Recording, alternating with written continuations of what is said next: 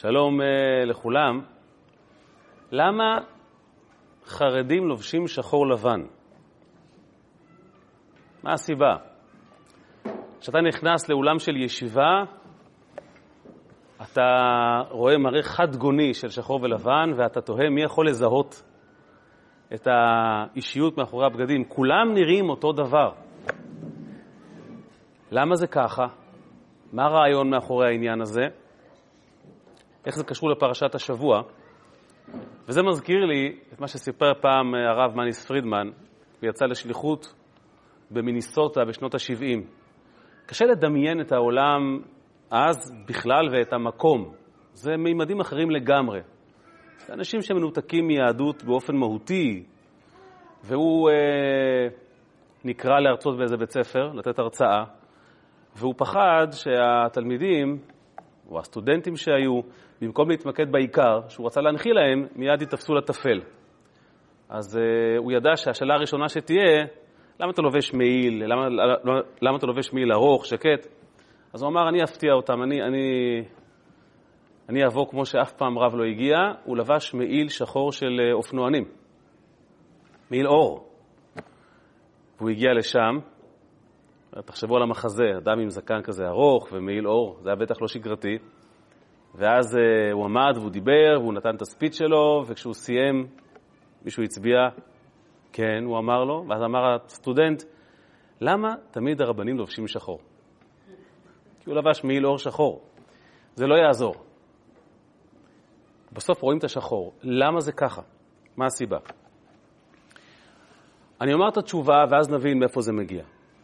התשובה היא, כשאתה מנסה להתייחד באמצעות החולצה שלך, או התספורת שלך, או הנעליים שאתה לובש, אתה בעצם מוותר על הצורך להיות מיוחד במהות שלך. אתה בעצם בוחר את מה שבחר מעצב אופנה כלשהו, ואתה רוצה להחצין את זה, ואז מה הטעם להחצין עוד דברים? זה מצחיק שמי שמנסה להתייחד באמצעות אופנה, בסוף מגלה שהוא כמו כולם, כי בסוף כולם די לובשים אותו דבר ונראים אותו דבר, מתקפת משובטים, וזה נקרא ייחודי. אבל בעצם אתה מוותר על המהות שלך, כי אתה רוצה, מה שנקרא, את האריזה שמישהו ייצר בשבילך. ואנחנו דורשים כבר מילדות, וגם בגיל הנערות, מבחור, שלא ייתן לאריזה להיות ה...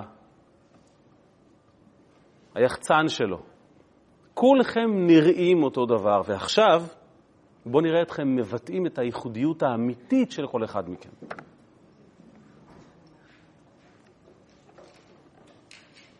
אחד יבטא את זה באינטלקט שלו, אחד ברגש שלו,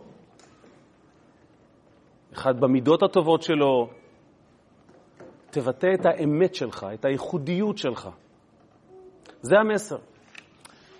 מאיפה צומח המסר הזה? מאיפה מגיעה ההבנה הזו? ההבנה הזו מגיעה מפרשת השבוע. הצו האופנתי הנפשי הזה מגיע מפרשת השבוע. השבוע בפרשה מתחילים ספר חדש, ספר במדבר, הוא נקרא ספר הפקודים, והתורה מתחילה אותו בבקשה של הקדוש ברוך הוא, באחד לחודש השני בשנה השנית, שזה בעצם א' באייר בשנה השנייה שיצאו ממצרים, שאו את ראש כל בני ישראל למשפחותם, לבית אבותם. בקיצור, הקדוש ברוך הוא רוצה מפקד אוכלוסין, הקדוש ברוך הוא רוצה שיספרו אותנו. למה? אדם נבון שואל מיד למה, ותמיד כששואלים למה, מיד מפנים עיניים לרש"י, הוא שם בשביל לתת תשובות, ורש"י מיד אומר לנו, מתוך חיבתן לפניו, מונה אותם כל שעה. הקדוש ברוך הוא רוצה כל הזמן לספור אותנו וסופר אותנו כל הזמן, כל שעה. כשיצאו ממצרים, מנעם, וכשנפלו בעגל, מנעם לידה מעניין הנותרים. כשבא להשרות שכינתו עליהם במשכן, מנעם, וגם עכשיו הוא סופר אותם. בקיצור, הקדוש ברוך הוא סופר אותנו כי הוא נורא נורא אוהב אותנו. יופי. אבל בואו נחשוב על זה פעם נוספת רגע. אם אתה אוהב מישהו, נכון שלספור זה ביטוי של חיבה. כשיש לך משהו שהוא ספור, זה אומר שכל יחידה יש לה ערך, כן? שיש לך, בוא נאמר ככה, מזדה 3, אף אחד לא סופר באמת איזה יחידה זו.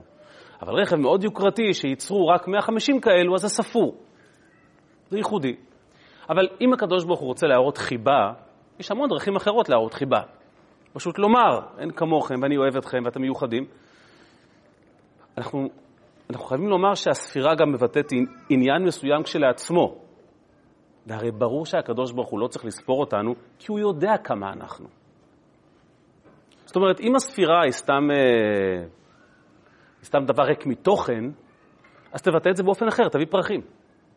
אבל אם הספירה היא באמת עניין כשלעצמו, ואתה הרי יודע כמה אנחנו, למה להשתמש ב, ב, בכלי הזה?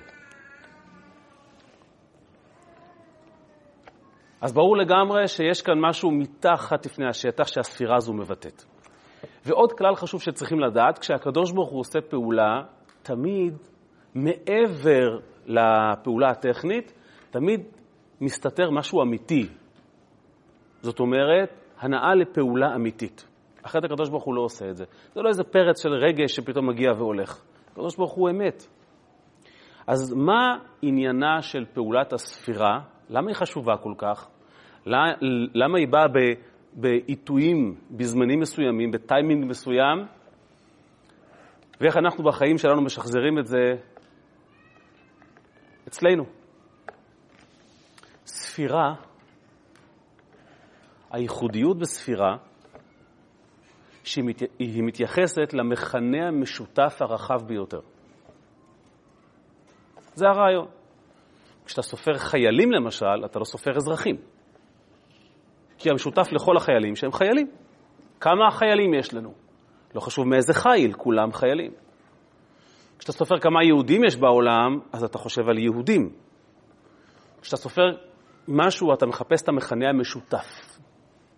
כשהקדוש ברוך הוא סופר אותנו, מה שהוא רוצה להביע בכך, הוא רוצה שנשים בצד כל דבר, כל דבר שלא מבטא את הנקודה העמוקה ביותר שנמצאת אצל כל יהודי, ואותה אני יכול לחלוק עם יהודי אחר.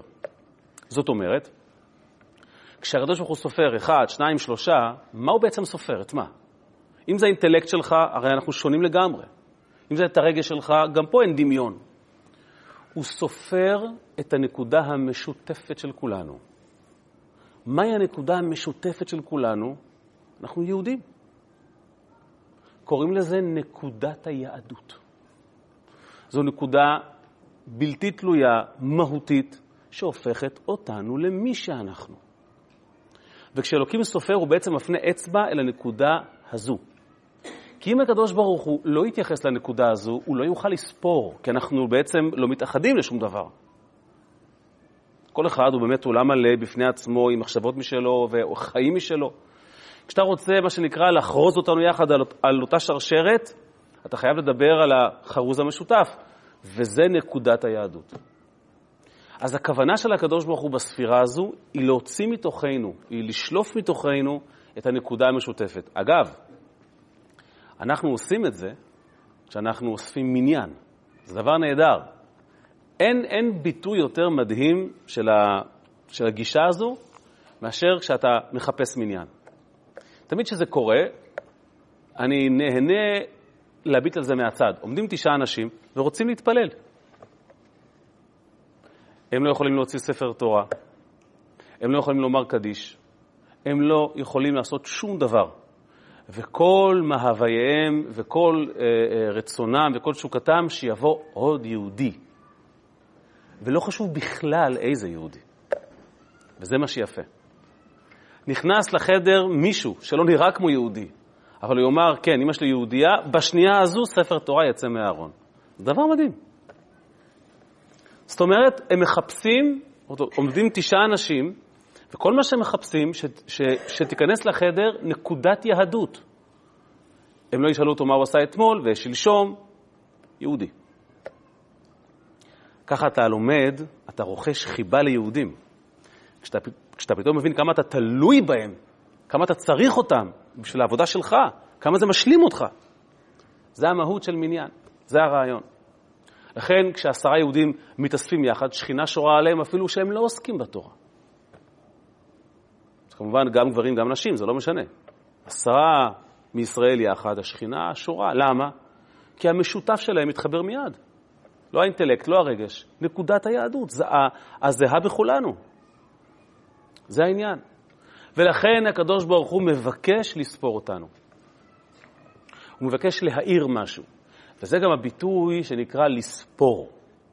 ספירה זה גם למנות, אחת, שניים, שלושה, אבל ספירה זה גם להאיר. אנחנו מכירים את זה מהספירות הקדושות. יש עשר ספירות קדושות. למדנו מאליהו הנביא, שאמר לנו בזוהר, פתח אליהו ואמר, ריבון אלמין, אנטו דאפיקת עשר ספירן. עשר ספירות. מה המשמעות של עשר הספירות? אלו עשרה מימדים ספורים, אבל גם ספיריים, מלשון אבן ספיר. הם מאירים, אור. אז לספור זה גם למנות וגם להאיר. כשאתה סופר יהודי למניין, אתה בעצם מאיר, אתה בעצם מטיל זרקור על נקודה פנימית ועמוקה בו, שאולי הוא לא היה מודע לה. אני זוכר שכשאנחנו התחלנו את המניין אצלנו בבית חב"ד, זה היה בחנות קטנטנה, באמצע הרחוב, ובהתחלה היה קשה להשיג בניין, כי היה מניין חדש, וגם הנוסח לא היה כל כך אה, מוכר באזור.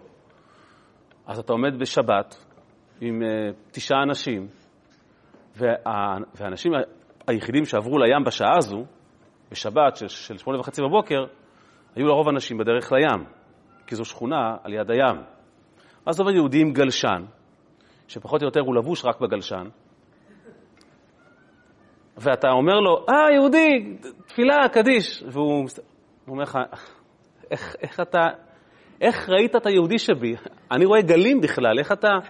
לא חשוב, כנס, לא משנה. והוא לא יכול להגיד לא, כי הוא רואה שאנחנו ממש מתחננים ונואשים, וגם אנשים טובים, לב ישראל ער, נכנס פנימה, עוטפים אותו בטלית, כן? מה שנקרא לוויה בעודו בחיים. ויש לך עשרה אנשים.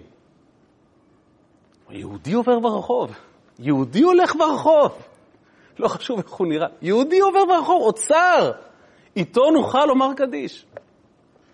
אתה מאיר איזושהי נקודה שאולי, עזוב שהוא לא מודע לה, הוא לא דמיין שהוא בכלל אה, יכול להיות שותף בפרויקט הזה. זאת אומרת, לא, בוא נאמר שהוא יצא בבית, מהבית בבוקר, הוא לא דמיין שלשם הוא יגיע, אבל, אה, אבל אה, גם לנו זה מאיר משהו. לכן לספור זה גם להאיר. וכשהקדוש ברוך הוא מבקש לספור אותנו, זה לא רק למנות אותנו, זה להאיר נקודה שחבויה עמוק בתוכנו. נקודת היהדות. וכך אנחנו מתאחדים מצד העצם שלנו. ולכן, זו הסיבה שהקדוש ברוך הוא סופר אותנו תמיד בעיתוי שאנחנו זקוקים לפוש הזה. אה? אמרתי, אבן ספיר, זה אבן שמאירה. לכן הקדוש ברוך הוא סופר אותנו ומאיר אותנו תמיד בקטעים שאנחנו צריכים את הפוש הזה, ולא סתם. הקדוש ברוך הוא ספר אותנו לקראת הירידה למצרים. ברור למה. הולכים לחושך גדול, עלולים לאבד זהות, אז הקדוש ברוך הוא מטיל זרקור, זרקור על הנקודה הפנימית הזו שאומרת, אתה זוכר מי אתה? אל תתבלבל. יש פה המון גלשנים, אבל אתה יהודי. הקדוש ברוך הוא סופר אותנו כשאנחנו יוצאים ממצרים.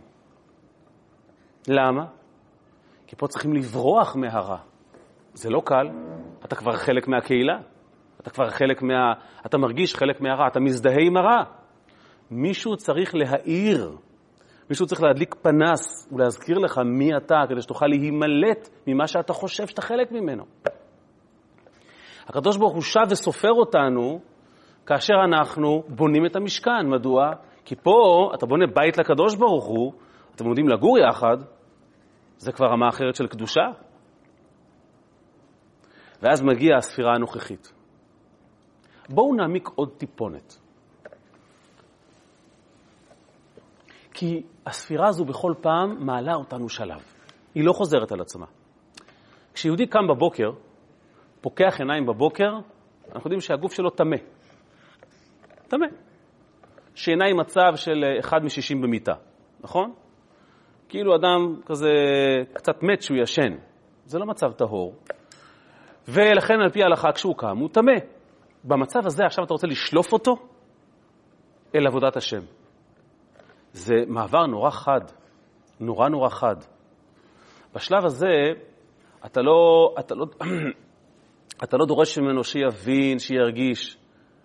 הגישה היא, תברח. במה זה מתבטא בעבודה שלנו? כשיהודי קם בבוקר, מה ההנחיה? מודה אני לפניך. מה זה אומר? ביטול. בלי לחשוב, בלי להרגיש, ביטול, קבלת עול. זאת אומרת, שים בצד את כל מה שיכול להפריע ותברח מהם. כי השכל יאמר לך, השכל הטמא באותו רגע, חייך, תראה איך אתה נראה. עזוב, נו, בחייך, מה לך ולתפילין? תראה איך אתה טמא, תראה איך אתה... מה, מה, מה לך ול, ולנר שבת קודש? עזוב, איזה מין יהודי אתה? בשלב הזה אתה חייב להניח בצד את כל ההנחות, את כל הדברים שיהיו מהמורות בדרך להיות יהודי. ולכן זה נקרא לברוח. אז מה עושים ברגע הזה? מודה אני, אני לוקח את נקודת היהדות שלי ואני סופר אותה, אני מאיר באמצעותה את דרכי החוצה. אל תדבר איתי, לא רוצה לשמוע. לא מדבר, לא שומע. מודה אני לפניך, הלאה. אבל אתה לא יכול כל היום להיות מודה אני, נכון? השלב הבא יהיה בתפילה. מה עושים בתפילה? פה אתה כבר כן נדרש להשתמש בכוחות שלך, בכלים שלך, באינטלקט, ברגש, להתבונן, להבין, שמע ישראל, ואהבת. זה כבר עבודה, להתחיל להכניס את הנקודה הזו שתשפך ותשפיע על מי שאתה. זה כבר שלב גבוה יותר, לגייס את הכוחות בכל לבבך, בכל נפשך. אבל עדיין זו לא המציאות היומיומית, כן? כשאדם מתפלל, אז הוא בתפילה. איפה השיא? כשהסידור נסגר ויהודי, ויהודי יוצא החוצה לעולם, ו, וכאן בעולם הוא משתמש נטו בשכל, זה לא שמע ישראל, הוא סופר כסף. זה מה שהוא סופר עכשיו. אבל בגלל שהוא קם כמו יהודי והתפלל והפנים את הנקודה הזו, הוא גם יספור כסף כמו יהודי. הוא מיד יעשה חשבון מה הולך לצדקה, מה מגיע לו, האם זה מותר, האם זה אסור. הגישה שלו השתנתה. עכשיו הכלים האלה שקודם יכלו להפריע לו, פתאום משרתים אותו. ההדרגה הזו גרמה לכך שכל מה שהוא לא הנקודה היהודית, השכל והרגש פתאום עומדים לשירות הנקודה היהודית. זה מזכיר את הסיפור המאוד מפורסם על אחד מגדולי תלמידי אדמו"ר הזקן. קראו לו רבי בנימין קלצקר. פעם קראו לאנשים על שם העבודה שהם עשו, וקלוץ, שזה סתם נשמע כמו קללה בעברית ישנה, אבל קלוץ למעשה זה בול עץ. כן, כשהיא אמרה אל תעמוד שם כמו קלוץ, היא התכוונה אל תעמוד כמו בול עץ. או כמו שאומרים, יש כזה מושג קלוץ קשיה, שאלה כאילו כמו בול עץ. הוא היה משית עצים בנהר, הוא היה איש מאוד עשיר. אם כורתים עצים, ולא היה דרך אה, תעבורה יותר קלה מאשר פשוט שישוטו על הנהר מנקודה לנקודה. אז קראו לו בנימין קלצקר. אני מנסה לתרגם את זה בראש כאילו העצני, אבל זה לא עובד. בכל מקרה, הוא היה איש עשיר וחסיד מאוד גדול, ועליו מסופר, זה סיפור שהרבי מספר אותו, שפעם הוא ישב בביזנס שלו ועשה חשבון. אומרת, זה לא בתפילה. אתה סופר כסף, אתה צריך לעשות חשבון, אתה אתה מנהל עסק. ואז הוא עשה זה פלוס זה פלוס זה פלוס זה פלוס זה עם העיפרון, פלוס פלוס פלוס פלוס, שווה, אין עוד מלבדו. היה שם החתן שלו, ואמר לו, אה, מה קשור? איך הגעת לזה? ומה זה, ו, ולאיפה זה מקדם אותנו? איזה מין תוצאה זאת? אז אמר לו רבי בנימין, אם באמצע שמונה עשרה מותר לחשוב על העסק, אז בעסק, באמצע העסק, מותר לחשוב על הקדוש ברוך הוא. אז זה פלוס זה פלוס זה שווה, הכל ביחד שווה, אין עוד מלבדו. זו דוגמה מובהקת, באמת גבוהה קצת, כן? לאדם שהכוחות הבסיסיים של הקיום שלו כבר היו מגויסים לגמרי לפי ההערה של הנקודה, הנקודת היהדות הפנימית שלו. אז אנחנו לא ברמה הזו. זאת אומרת, אני לא ממליץ לכם להגיע לבנק ולומר לפקידה, תני לי עוד מלבדו. זה לא יעבוד. אבל מצד שני, כשאתה יושב בבנק מול הפקידה, אם המצב לא כל כך אה, כמו שציפית שיהיה, אז אתה זוכר שאין עוד מלבדו, אז בסדר. ואם המצב יותר טוב מאשר ציפית שיהיה, אז אתה זוכר שאין עוד מלבדו, אז אנשים צריכים עזרה. זאת אומרת, צורת החשיבה שלך מאירה אחרת. למה? כי לאט לאט העבודה גרמה שהנקודה של היהדות הלכה והופנמה אצלך בתוך סך הכוחות. וזה מה שעשה הקדוש ברוך הוא איתנו. כשיצאנו ממצרים, הוא ספר אותנו, למה? זה כמו מודה אני. הוא העיר, חבר'ה, אתם זוכרים מי אתם? תברחו משם, אל תתעסקו. כי זה סתם, זה סתם יסחוב אתכם אחורה. זו הייתה הספירה הראשונה המשמעותית. הספירה השנייה הייתה כשבנינו משכן, זה כבר תפילה. בלבבי משכן אבנה, כן? בוא תתבונן, אנחנו הולכים להיות יחד, אתה ואני. והספירה הנוכחית בפרשת במדבר היא ספירה הרבה יותר גבוהה. כי זה באלף באייר, זה כבר חודש אחרי שהמשכן נחנך, זה כבר החיים. זה כבר החיים. ברגע של שמחה, אז מי סופר? כן? ברגע של עושר, מי סופר? היום זה לא יום לספור, היום עושים בלי חשבון, אבל יום אחרי מגיע החשבון, ואז סופרים. פה זה כבר זמן שכן סופרים.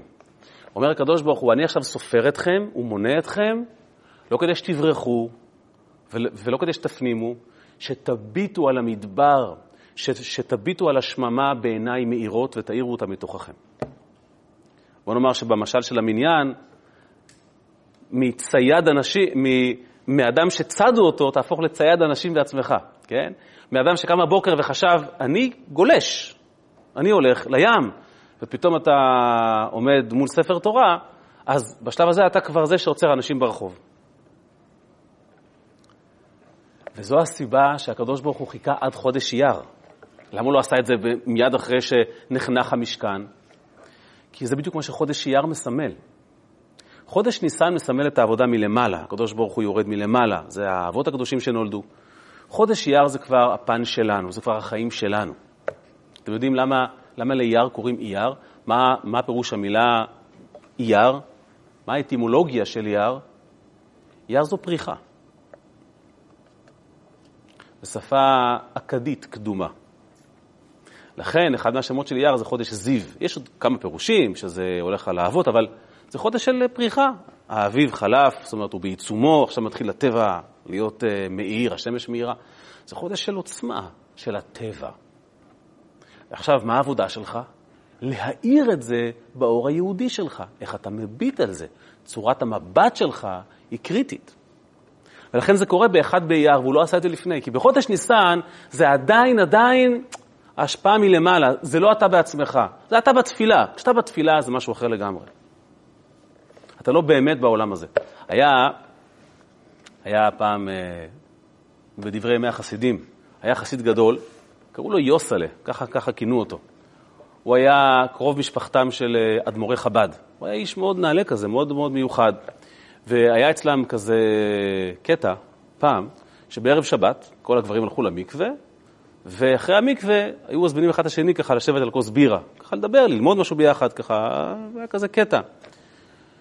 אז הוא הלך למקווה, אחוז סרפים, ואחד האנשים ראה לנכון אה, גם אותו להזמין לאירוע הזה של הבירה, היה כבוד גדול, הוא היה איש מאוד נכבד. אז הוא ניגש ואמר לו, אה, רבי יוסלה, אם אתה רוצה, תבוא אליי הביתה אחרי המקווה, נשתה בירה ביחד ונדבר. אמר לו, בשמחה, בשמחה רבה. טוב, אותו אדם הלך הביתה והמתין, חיכה, והזמן עבר והוא לא הגיע. אז הוא הלך לחפש אותו. אז הוא הלך אליו הביתה, הוא רואה שהוא בבית. אז הוא אומר לו, אה, רבי יוסלה, אנחנו סיכמנו שאתה בא אליי. למה אני בא אליך? לבירה. בירה, השתגעת לפני שבת? אני עוד עסוק ב... ב איך הוא אמר לו? אני עוד עסוק בלהשיל את השבוע החולף מעליי ולקבל את השבת. מה בירה בראש שלך? אז הוא אומר לו, אבל אמרתי לך לבוא ואתה, ואתה אמרת כן. אז הוא אומר לו, נכון, זה היה לפני המקווה. לפני המקווה הייתי שאחרי שטבלתי, אתה, מה, מה בירה בכלל? חודש אייר זה חודש שלפני המקווה. אתה חי בעולם, זה לא שבת. ולכן הקדוש ברוך הוא המתין לחודש הזה דווקא, באחד לחודש השני, וזה מסביר קושייה נורא נורא נורא גדולה על רש"י. תראו איזה מוזר. רש"י אומר, מתוך חיבתן לפניו, מונה אותם כל שעה. איפה ראינו שאלוקים מונה אותם כל שעה? אתם ראיתם פעם פסוק שכתוב מנה אותם כל שעה? הוא מונה אותם כמה? שלוש פעמים? ארבע פעמים? מה זה כל שעה? מאיפה רש"י הביא את זה? מה, אלוקים כל, כל שעה סופר אותנו? אפשר מקור לעניין הזה בבקשה? אתם יודעים שאיש עשיר כל שעה פותח את החשבון בנק שלו. זה נורא כיף. מיליון ושתיים. אדם שבמינוס, מעדיף לא לראות, אל תראה לי, עזוב, מי יודע, אולי, אולי יקרה נס. אז מה, אבל, אבל, אבל איפה כתוב שאלוקים כל שעה סופר אותנו? הכוונה היא, שעה למדנו פעם, המילה שעה היא מלשון פנייה. כמו שכתוב, שהקדוש ברוך הוא לא שעה לתפילתו, אה, למנחתו של קין. כאשר יהודי מגיע למצב של פנייה, שהוא רוצה לפנות מהקדוש ברוך הוא, להתרחק מהקדוש ברוך הוא, והוא אומר לעצמו, שמע, לא יקרה אסון, הרי יש תשובה, וכשעושים תשובה הקדוש ברוך הוא מוחל וסולח, ואפילו זדונות נעשים כזכויות. עזוב, בוא, יש... כמו שפעם אמר לי מישהו, שמע, לפי החסידות שלכם, עזוב, בוא נעזוב הכל, נלך לים. מה יכול לקרות? מה התשובה הנכונה? תלך. אתה צודק. באמת, באמת אם תלך, לא תאבד את היהדות שלך, אבל כשתבין מה זה יהודי, נורא תצטער שאתה שם. אומר רש"י, מתוך חיבתן לפניו, מונה אותם כל שעה.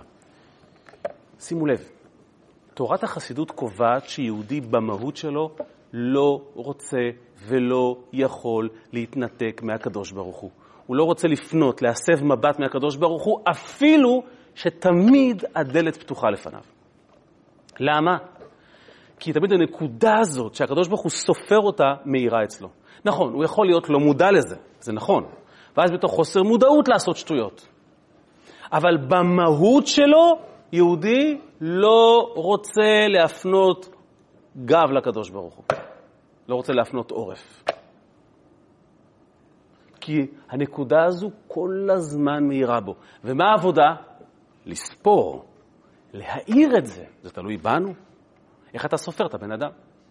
אם אתה סופר את הבן אדם, אתה רואה יהודי ברחוב, אתה אומר, בואנה, זה, סתם, אתה עכשיו, אתה, אתה לא בתפילת שחרית, אתה רואה סתם יהודי עובר ברחוב, אתה אומר, בואנה, זה פונקציה למניין הדבר הזה. היהודי הזה שעכשיו חלף ברחוב מולי, יכול להשלים לתשעה משה רבינו מניין, שמע, יש לך רספקט כלפיו. זה יהודי, ולא חשוב איך הוא נראה, באיזה תצורה. הוא יכול להיראות הכי לא, הכי לא, לא יהודי שיש. אבל כשאתה מאיר לו את זה, אז פתאום הוא נראה בעיניך אחרת, ואז הגישה שלך אליו אחרת, ואז הוא משתנה. לכן אומר רש"י, בכל שעה מונה אותם. כל פעם שיהודי מגיע לעשות פנייה בצומת הלא נכונה, מה שנקרא, הנקודה הזו קופצת. בין אם הוא מודע לכך ובין אם לא. ואנחנו צריכים כל הזמן לעורר את זה ולהאיר את זה. זו גם הסיבה שהקדוש ברוך הוא מבקש ממשה רבינו ואהרון הכהן שיעשו את זה. לא רק למשה לבד. למה? אתם יודעים מה, מה היה חלוקת תפקידים בין משה ואהרון? משה רבינו הוא נציגו של הקדוש ברוך הוא אה, עלי אדמות, ואהרון הכהן, נציגם של בני ישראל עלי אדמות. זה מי שהיה רץ בין איש לאישה לעשות שלום בין אנשים. למה? כתוב שמשה הוא שושבינה דמלכה, ואהרון הוא שושבינה דמטרוניתה. זאת אומרת, אני מסביר, אהרון הוא השושבין של המלך, הוא מביא את הבורא לעולם, ואהרון מביא אותנו אליו. הוא השושבין של המלכה, הוא מלווה אותנו. אומר הקדוש ברוך הוא בשלב הזה, שאני רוצה לחבר את בני ישראל אליי בחודש אייר, כשהם חיים את החיים שלהם, לא כי אני נוכח בחיים שלהם, כי הם באמת קשורים אליי במהות שלהם, אני רוצה שגם אהרון יהיה שותף בעניין הזה. מי שמייצג את עם ישראל כעם ישראל. לכן כתוב שאהרון אותיות נראה. האם אתה יכול לראות את זה בכל יהודי? איך אתה מביט על כל יהודי? צורת המבט שלך מאירה את האדם שמולך לפי האור שאתה מכוון אליו. הוא מגיב לאור הזה. ולכן כל ספר במדבר נקרא ספר פקודים. כי ספר במדבר הוא הליכה במדבר. המדבר זה היומיום שלנו, הגשמי, הטכני, המשעמם, הלא יהודי כאילו. אבל כאשר סופרים אותך, כאשר מאירים אותך, כאשר אתה אבן ספיר במדבר, אתה מביא איתך הערה אחרת. אתה משנה את ההוויה של המדבר. ודרך אגב, אם כבר דיברנו על מניין, איך סופרים מניין? הרי אסור לספור יהודים. זה מעניין. בעבר היו משתמשים בפסוק, וזה היום. בעבר השתמשו בפסוק, ואני ברוב חסדך אבוא ביתך, ואני ברוב חסדך אבוא ביתך, אשתחווה אל היכל קודשך ביראתך. למה עשו את זה? כי מתי אספו יהודים? בבית כנסת שצריכים עניין. מה אומר הפסוק הזה? ואני ברוב חסדך אבוא ביתך. אמרו את זה כשבאו, זה, זה, זה הפסוק שנאמר כשבאו לבית כנסת. אז ממילא כבר שבאו אמרו את זה, ואז על הדרך ספרו אם יש מניין. איך זה נהיה הושיע את עמך? הושיע את עמך. פשוט מאוד. כי פעם יהודים באופן טבעי באו לבית כנסת. היום הבקשה שלנו זה הושיע את עמך. כשיהודי בא לבית כנסת, כמה, כמה זה לא מובן מאליו. נו, הקדוש ברוך הוא, הגיע עוד יהודי לתפילה, לא הגיע הזמן שתושיע את עמך? וברך את נחלתך. תראו איך אנחנו, איך צורת, אפילו, אפילו ה, מה שנקרא, שיטת ה, ה, המפקד האוכלוסין היהודית השתנתה. פעם זה היה, ואני ברוב חסדך וביתך, והיום זה כאילו, אלוקים, הושיע את, ברך את נחלתך. תראה את מי הבאנו למניין היום, הקדוש ברוך הוא, תראה איזה יופי. אם הייתי יכול, הייתי סופר אותו ואת הגלשן כשני אנשים נפרדים. ברך את נחלתך, זה דבר מדהים. פעם כתב לרבי חסיד, שהוא בכל בוקר עובר בשבת בארצות הברית, דבר, זה לא יאומן. ליד מניין, זה, זה נורא אמריקאי של פעם. היום קשה למצוא את זה, אני חושב, אני לא יודע, אבל של אנשים שעושים תפילה מוקדמת כי הם ממהרים לעבודה. בשבת? בשבת. אתם מבינים את המצב הרוחני שלהם, כן? זה לא uh, מניין של, uh, כן, עובדי השם. ומכיוון שהם אנשים עובדים, אנשים עסוקים ועובדים, אף אחד מהם לא רוצה לגשת חזן, כי הם, אה, הם, הם מבינים את המצב הנפשי-רוחני. אז הם התחילו להציק לו. הוא עובר ככה על שפת הרחוב. הם לא צריכים מניין, אבל הם צריכים חזן. זה דבר מדהים. דרך אגב, אפרופו, זה מעניין שלספור זה הרי להעיר. המילה חזן, מה זה חזן? המילה חזן, מה משמעותה? חזן מגיע מלחזות וחזון, איך זה קשור למי שעומד שם בעמוד? אז באמת, בשפת המשנה, חזן זה הגבאי שרואה את הקהל. אנחנו הפכנו את זה לשליח ציבור. זה לא אותו אדם בעיקרון. חזן זה החוזה. זה שיודע כל אחד איפה הוא יושב, איך הוא מפריע, זה הגבאי, כן? בכל מקרה, אז התחילו להציק לו שיהיה חזן. והוא היה נבוך, איש ירא שמיים, חסיד, מה לו ולחבורת מופרעים הללו? אבל מצד שני, אה, אז הוא כתב לרבי. וזו שאלה גם הלכתית, זה לא סתם איזה הרגש, יש פה עניין של הלכה. אז הרבי כתב לו, אין דעתי נוחה, אני לא, לא נוח לי מה, מה, מהתפיסה הזאת של uh, התקף יראת שמיים ש, ש, שלא במקומו. מה שהם עושים אחר כך, הם עושים אחר כך.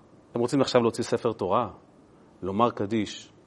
מה, מה, מה השאלה? פתאום זה... אני, אני מבין שזה חשוב לך, אתה, אתה, אתה אדם ירא שמיים, אני לא מזלזל בזה. אבל אתה אומר, אני לא יכול, אתה, אתה יכול, אתה יכול. אם יהודי רוצה לחלל שבת באישורך, ודאי שלא. זה, אין, אין מה לדבר. אבל הם רוצים לעשות תפילה. מה הם עושים אחרי זה? אז אתה יודע, תפילה זה תפילה. אתם מבינים מה זה חזן? זה צורת ההסתכלות, איך אתה מאיר את הנקודה הזו. עכשיו, זה המכתב, ככה רבי כותב לו. אין דעתי נוחה מיראת שמיים שאינה במקומה. כן, כאילו, מה אתה... כנראה הוא כתב, הוא נימק שהוא לא רוצה, וזה מוזר, וזה... אמרו לו, מה אתה... עכשיו, אני אומר לכם, בלי לדעת ההמשך, סתם אני מנחש, מה נראה לכם? שהוא נכנס פנימה ועמד חזן, וזה ככה נשאר סטטי? היא דיבר והסביר, ומה זה שבת, והפציר, ומי יודע... מי יודע מה אתה פועל? אין שום ספק בכלל. ושוב, הכל בגדרי ההלכה. אם משהו נוגד את ההלכה זה משהו אחר. אין מחיצה, אין תפילה, לא יעזור שום דבר, אתה יכול להיות, לא קשור. אין מחיצה, גברים, נשים, אתה, אתה לא שם, חד משמעית. היה פעם רב שכתב לרבי, שאמרו לו הקהל, גם כן באמריקה של פעם, היה על זה המון מאבקים, שהמחיצה עושה פירוד בין אנשים, והם לא מוכנים לזה, ואם הוא לא מוכן, שיעזוב כרב. אז רבי כותב לו, שיאמר להם שיותר מפחיד אותו להיות במחיצה עם השולחן ערוך מאשר בין, מאשר בין גברים לנשים. זאת אומרת, אם אין מחיצה, אז יש מחיצה בינו לבין השולחן ערוך. פה שיש, שההלכה מתירה את זה, אז מה אתה תעמוד שם? צורת ההסתכלות שלנו, הספירה שלנו, מאירה את המצב באור הנכון. לכן בכל צומת שעם ישראל היה צריך פוש קדימה, להתחבר לקדוש ברוך הוא עוד פעם, הקדוש ברוך הוא ספר אותנו. ולכן אנחנו סופרים את ספירת העומר, דרך אגב, להכשיר את כל המדבר האישי שלנו, את כל הגוף שלנו, לקראת החתונה הגדולה, ורק נסיים בכך, זה נורא יפה, כי תמיד פרשת במדבר נופלת לפני מתן uh, תורה, וכתוב, תראו איזה יופי, כתוב בחסידות שלפני חתונה, החתן עולה לתורה. זו השבת שהקדוש ברוך הוא כביכול עולה לתורה. מה זאת אומרת? שהקדוש ברוך הוא עולה ומתעלה ומעלה אותנו יחד איתו, סופר אותנו ומאיר אותנו באור המיוחד שלו. זאת אומרת, זו ההכנה למתן תורה. זה הרעיון. אה? פרשת במדבר, בהחלט. שהשם יעזור שנספור את האירועים בצורה הנכונה, זאת אומרת, נעיר אותם בצורה הנכונה, וגם שנספור הרבה כסף בעזרת השם.